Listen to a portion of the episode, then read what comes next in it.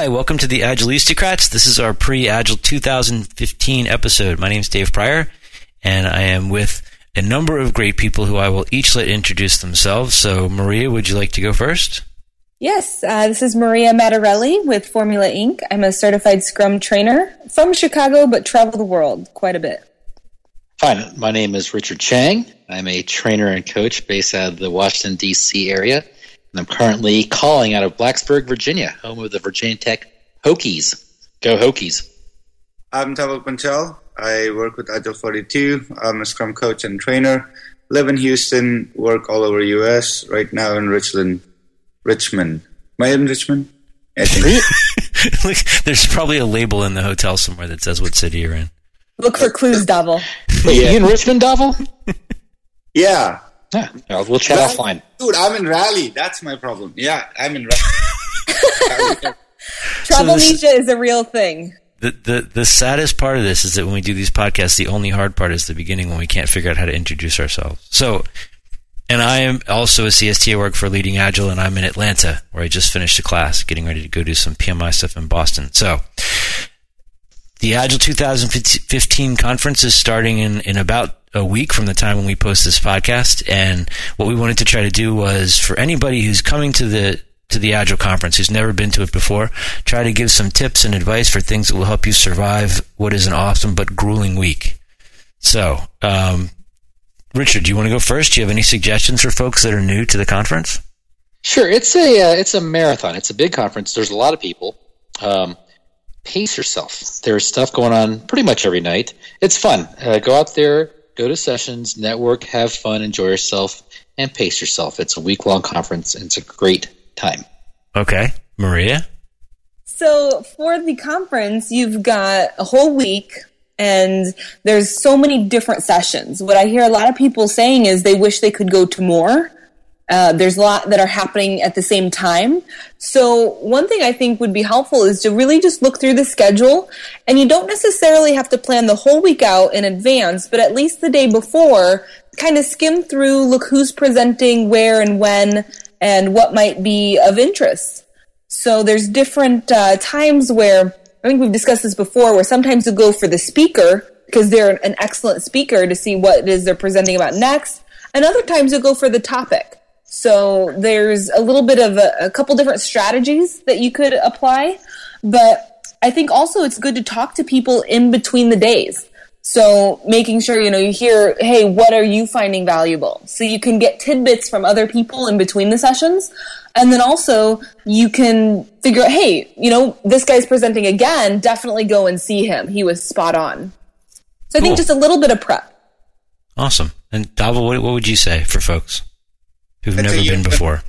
Yeah, you're going to miss the most valuable, most important session at the Agile conference. And you should be okay with that. There are so many different awesome sessions happening that you are going to feel challenged about picking a session and you will feel like you have missed one. So my strategy for Agile sessions is to, for the Agile conference is to meet as many people as I can make friends, and then I can cover a lot of through lot of sessions through their feedback and their opinion and follow up discussions with them about the sessions they attended.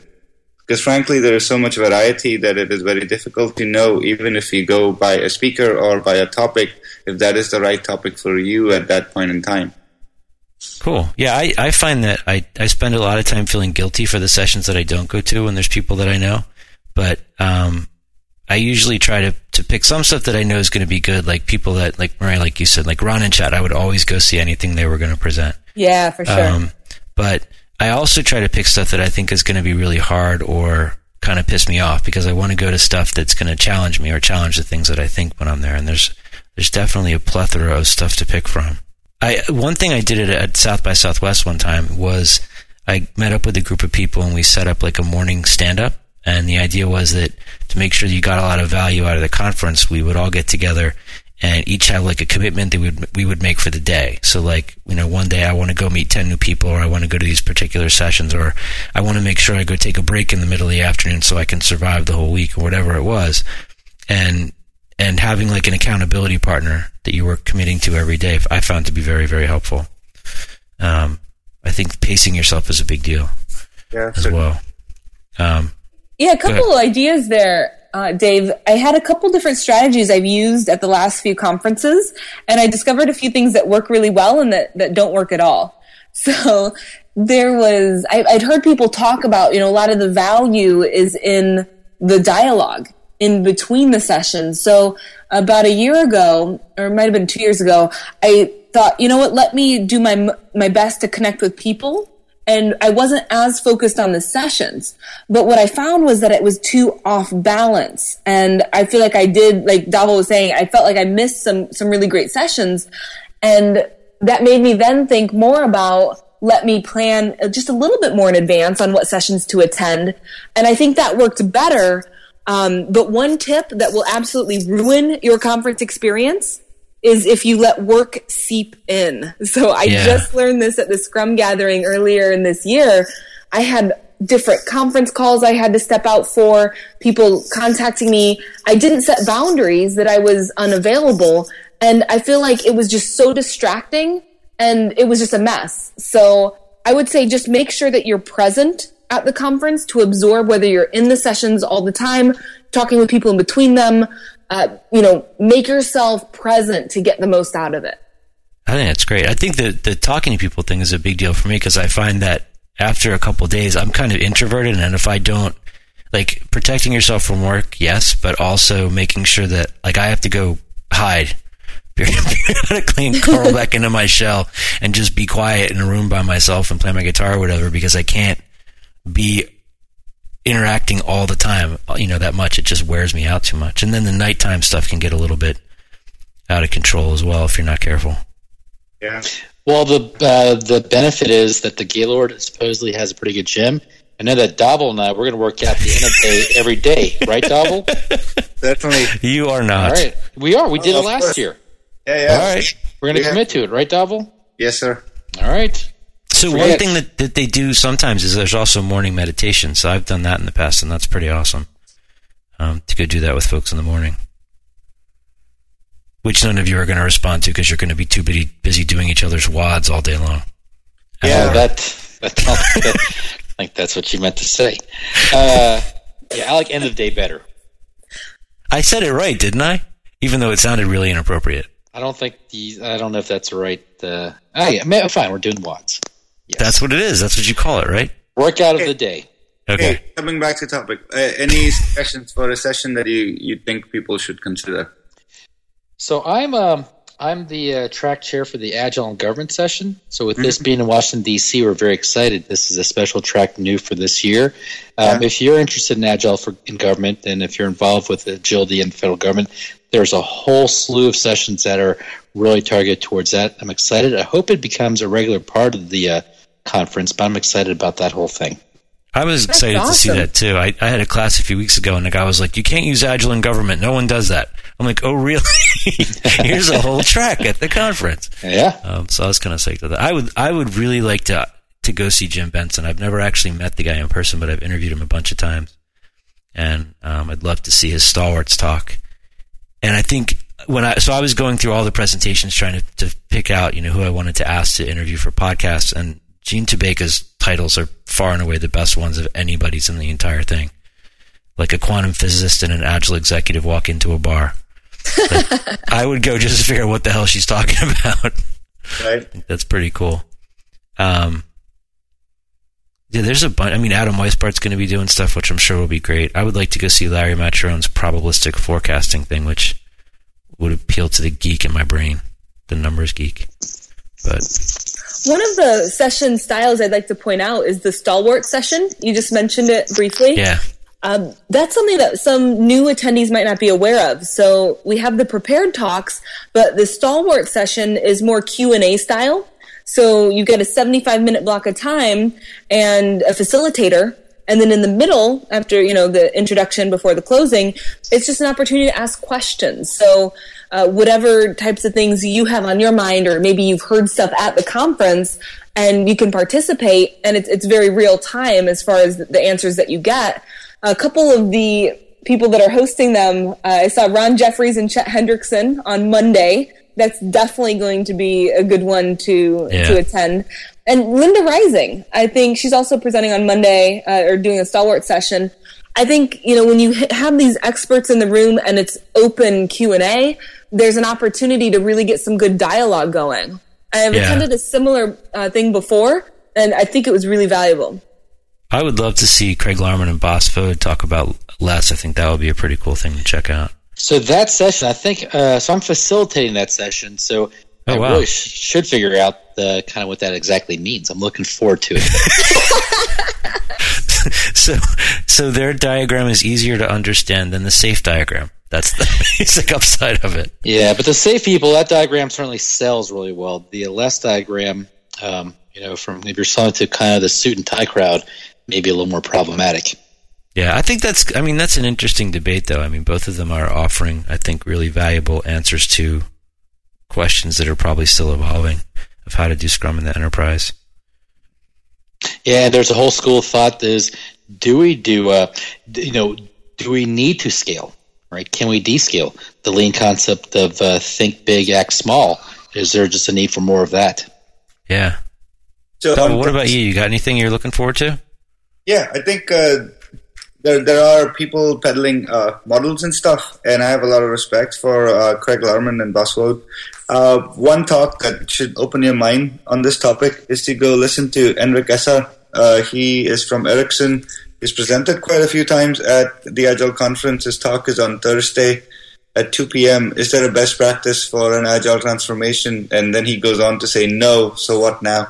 Um, so that might be an interesting case study for you to understand from the perspective of someone who was part of that transition and uh, is still working at the company. So Bob, would- was that a, was that a spoiler you just gave? Was that the whole? Did you, did you ruin it? Was that the uh, the the no, uh, not really. cliffhanger? Uh, the spoiler is Agile 42 was part of their transformation uh, three years ago, and they're still sustaining it. So, um, probably a shameless plug for my company. uh, from a session standpoint, there are two uh, two sessions. Uh, one is from Chris Sterling, and I'm speaking of people that I know of. Uh, there are a lot of other awesome people that I wish like I could like I knew more about them to actually recommend.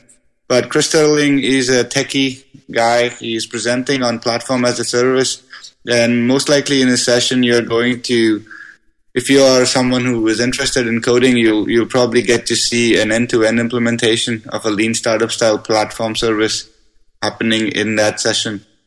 So that's one for sure. Another one is from my co-conspirator uh, Tom Perry talking about impediments on Tuesday, and that talk is really really nice. Partly because uh, he's one of the people who run all their experiments on themselves, similar to most of the vaccine creators back in the 1900s. So wh- whatever he's saying, he's actually tried it himself, and it's not based on a theory. That's cool. And you're and you're so you're talking with Tom on Monday at nine, right? Uh, no, I'm talking uh, Thursday on at nine. Third Thursday at nine. Thursday, and this time, uh, yes, Tom is my co-presenter, but most likely I'm going to run the show. Okay. And then so you're at nine on Thursday, and Richard, you're right after that, right? Ten thirty. Am I at nine o'clock on Thursday? Yes. According to the schedule, you are. Oh, I'm at 10:45 on uh, Thursday. And your topic is So I'm going to be talking about uh, it's agile and federal government. So I'm going to be collaborating with uh, Bridget Dongara. She's the uh, product owner for the USA um, Staffing and USA Jobs platform. And so what's nice is she's a federal employee and she can give uh, her perspective in terms of being a federal employee and being a federal product owner, what that really looks like and means. It's great because uh, that federal um, product ownership is a layer that a lot of federal programs struggle with. So I think this is a really good message, and I like the fact that Bridget is a federal employee, and, and I'm helping her deliver that message. cool, cool. And so, and Dhaval, you didn't actually say what your talk was about. Do you want to? Yes, uh, the title is Swarming the Birds, the Bees, and Agile, or How Managers Influence Self Organization. Actually, the Agile Conference uh, folks had a little bit of uh, a tiff against the title because originally uh, the title was Swarming uh, for Suckers, Managers, and, and uh, that didn't fly so well, so I changed my title. I've already done this session uh, a couple of times. I did this at the Scrum gathering, and I also presented at a local Houston user group. I feel like this is the best presentation I can make. Oh wow, I was cool. I was there in his presentation at the Scrum gathering. I I thought it was fantastic. I was so just impressed by the thought behind the concepts and then Dhaval and Tom as presenters was I mean it's just it's I would highly recommend it. It's very entertaining and yet the concepts are really solid things you can take away. That's awesome. Ah, great. And shaming the both of you, Maria has two presentations. and shaming me worse because I don't have any that made it in. My titles weren't long enough, so She I took guess. one of your spots, Dave. So Maria, what do you do? You want to talk about your presentations? Yeah, sure. On Monday, August 3rd at 2 o'clock, uh, presentation is about the customer can always be right, business agility through customer collaboration. And I'm co-presenting with Akash Srinivasan, an agile coach and trainer out of DC.